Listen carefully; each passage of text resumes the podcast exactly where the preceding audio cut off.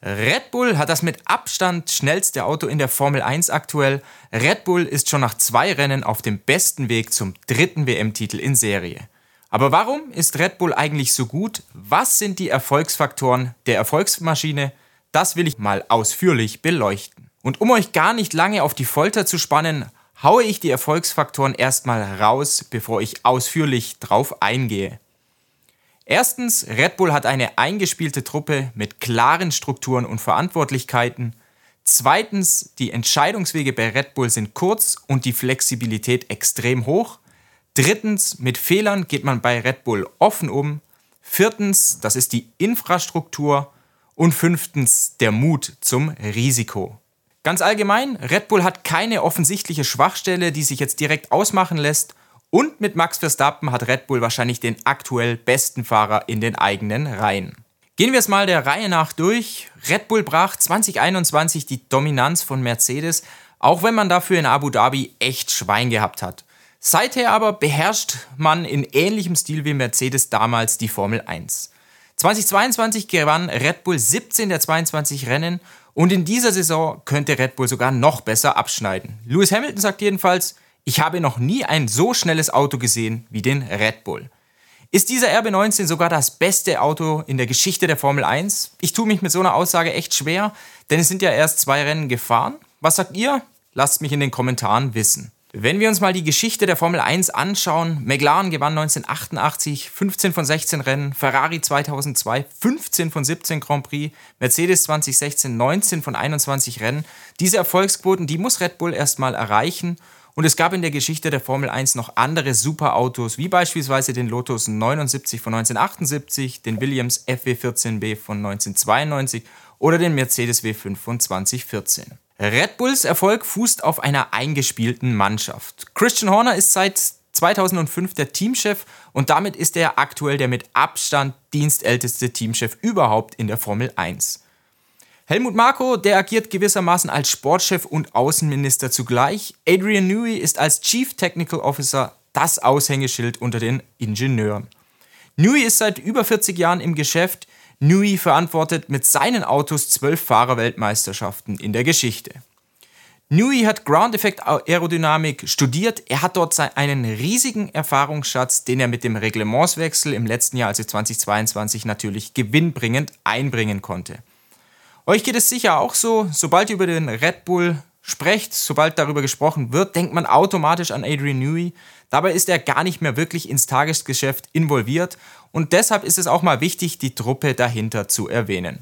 Da wäre beispielsweise Technikdirektor Pierre Vacher, Chefingenieur Paul Monahan, Aerodynamikchef Enrico Balbo, Sportdirektor Jonathan Wheatley, und die Liste, die lässt sich beliebig erweitern, zum Beispiel durch Rob Marshall oder Ben Waterhouse. Das sind alles Top-Leute, jeder kennt seine Aufgabe, jeder weiß um seine Rolle, es gibt keine Animositäten. Auch Red Bull hat wie Mercedes Ingenieure an Aston Martin beispielsweise verloren, aber ganz offenbar hat Red Bull die Verluste durch interne Neubesetzungen und durch externe Zugänge deutlich besser aufgefangen. Der verstorbene Dietrich Mateschitz, der hat sein Formel 1-Team immer unabhängig arbeiten lassen und sein Nachfolger Red Bull Sportchef Oliver Minzlaff, der greift zumindest bislang nicht von außen ein. Ja, warum auch? Die Maschine, die läuft ja schließlich auf Hochtouren. Bei Red Bull, da gibt es kurze Entscheidungswege und keine langen Konferenzen. So ein bisschen Startup-Kultur, die hat sich Red Bull im Formel 1-Team zumindest bewahrt und diese Unabhängigkeit ist ein hohes Gut für das Formel 1-Team. Sie ist eines der Erfolgsgeheimnisse.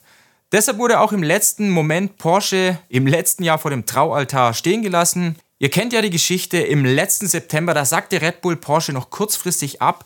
Beide hatten ja geplant, ab 2026 zusammenzuarbeiten. Porsche wollte 50% des Teams kaufen, aber irgendwann, da kam den Red Bull Oberen, da hat es ihnen gedämmert, dass ein Hersteller vielleicht doch zu viele Vorschriften machen könnte dass man in der Energy Station dann vielleicht weiße Tischdecken ausrollen muss, dass eine andere Musik in den Garagen laufen muss oder vielleicht gar keine mehr, dass man in vielen Meetings verstrickt wird. Dann baut Red Bull ab 2026 lieber einen eigenen Motor und mit Ford hat man einen Partner gefunden, der zwar bei weitem nicht so viel zahlt wie jetzt beispielsweise Porsche, aber der auch nicht groß reinredet. Red Bull beschäftigt im Team rund 800 bis 820 Mitarbeiter, also ohne die Motorensparte.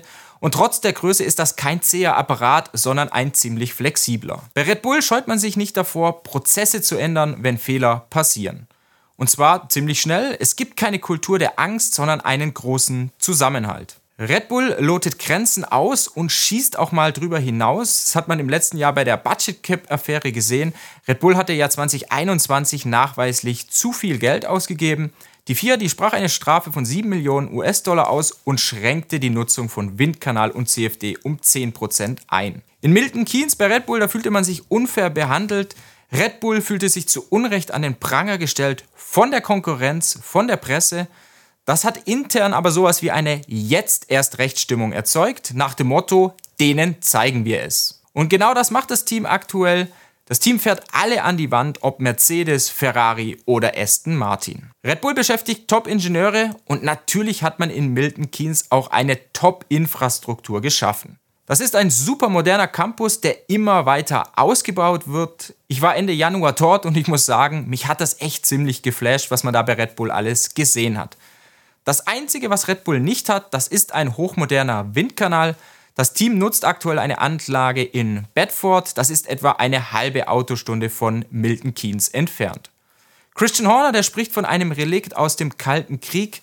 Der Windkanal, der steht in einer denkmalgeschützten Anlage und bei einer Außentemperatur von unter 5 Grad seien Versuchsreihen laut Teamchef Horner nicht wirklich umsetzbar. Die Gegner sagen dazu, der Windkanal, der ist nicht so schlecht, wie ihn Red Bull manchmal macht. Es dauert zwar etwas länger, bis die gewünschte Temperatur dann tatsächlich erreicht ist, bis die passende Windgeschwindigkeit erreicht ist, aber, und das ist das große Aber, die Ingenieure, die sind mit, ihr, mit diesem Entwicklungswerkzeug bestens vertraut, die Qualität stimmt, der Windkanal spuckt zuverlässige Resultate aus und die Ingenieure wissen genau, wie sie diese Ergebnisse zu interpretieren haben. Es heißt, Red Bull filetiere sie bis ins kleinste Detail. Ein neuer Windkanal ist übrigens im Bau. Der soll auf dem Firmengelände in Milton Keynes 2025 in Betrieb genommen werden. Kostenpunkt für so einen neuen Windkanal sind rund 50 Millionen Euro. Prozesse, Analytik, Bewertung von Ergebnissen. Red Bull arbeitet effektiv, das heißt, man macht also die richtigen Dinge. Red Bull arbeitet gleichzeitig effizient, man macht die Dinge also richtig. Durch die Budget Cap Strafe muss jede Versuchsreihe sitzen und bisher tut sie das tatsächlich auch. Der Windkanal ist ein Entwicklungstool, CFD ist ein anderes und da ist Red Bull das Maß der Dinge in der Formel 1. Das hat mir zumindest ein Mercedes-Ingenieur im letzten Jahr verraten. CFD ist vereinfacht gesagt die Strömungssimulation am PC und die wird immer wichtiger in der Formel 1. Red Bull hat auch einen Top-Simulator Überhaupt hat Red Bull den ersten 360-Grad-Simulator der Formel 1 gehabt. Worin das Team auch besonders gut ist, ist der Datentransfer von der Rennstrecke in die heimische Fabrik. Ein Ingenieur hat es mir so beschrieben, kein Team könne so gut im Fahrbetrieb feststellen, was das eigene Auto besonders gut auf der Rennstrecke macht und wo die Schwachstellen sind, die es zu beheben gilt. Red Bull erkennt schnell, und kann dementsprechend schnell gegensteuern. Deshalb brachte man das letztjährige Auto auch schnell ans Laufen.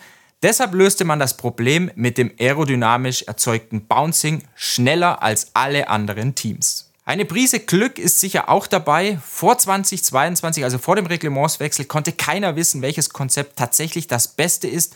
Und zwar auf lange Sicht, also welches Konzept die besten Entwicklungsschritte über eine möglichst lange Zeit bringt. Da wird immer stärker ersichtlich, dass Red Bull da voll ins Schwarze getroffen hat. Auf Basis des schon extrem starken Vorjahresautos hatten Nui, Vacher und Co.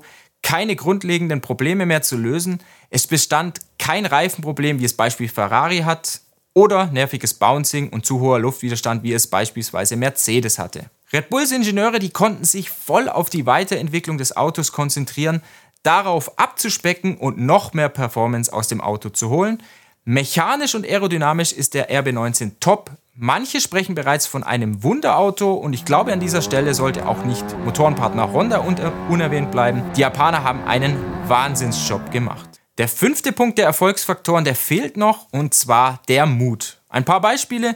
Red Bull ist von einem Extrem ins andere gegangen. Der alte RB18, der hatte Ende 2022 an der Hinterachse die größte Bodenfreiheit. Der neue RB19, der soll hinten von allen Autos am tiefsten liegen. Red Bull ist meilenweit voraus, trotzdem pusht man dafür, nach Baku ein großes Upgrade zu bringen, es gewissermaßen vorzuziehen. Obwohl es mit Risiken verbunden ist, weil man an einem Sprintwochenende wie in Baku nur ein Training hat, nur eine Stunde Zeit hat, um die neuen Teile auszutesten und eine Abstimmung für das restliche Wochenende zu finden. Wir lieben das Risiko, heißt es da läppisch aus Red Bull-Kreisen. Mut beweist Red Bull auch oft bei der Strategie, die Strategen um Hannah Schmitz, die reagieren nicht, sondern sie agieren. Red Bull hat alle Zutaten, um die Formel 1 nicht nur in diesem Jahr, sondern auch darüber hinaus weiter zu dominieren. Die Konkurrenz muss jetzt alles reinwerfen, was sie zu bieten hat. Und bei einem kann man sich sicher sein, im Formel 1 Hauptquartier in London, da schlägt die Dominanz von Red Bull natürlich auf den Magen. Eintönigkeit an der Spitze ist schließlich schlecht für das Geschäft und wenn sich eine Möglichkeit ergeben sollte, Red Bull doch noch irgendwie einzubremsen, wird man sie bestimmt ergreifen. So, und zum Schluss gibt es noch zweimal Formel Schmidt. Einerseits die Rennanalyse von Saudi-Arabien und andererseits gehen wir der Frage nach, was denn die Konkurrenz tun muss, um Red Bull vielleicht doch noch einzufangen. Und ganz zum Schluss noch würden wir uns über jedes Abo freuen und vergesst nicht, die Glocke für neue Videos zu aktivieren. Perfekt.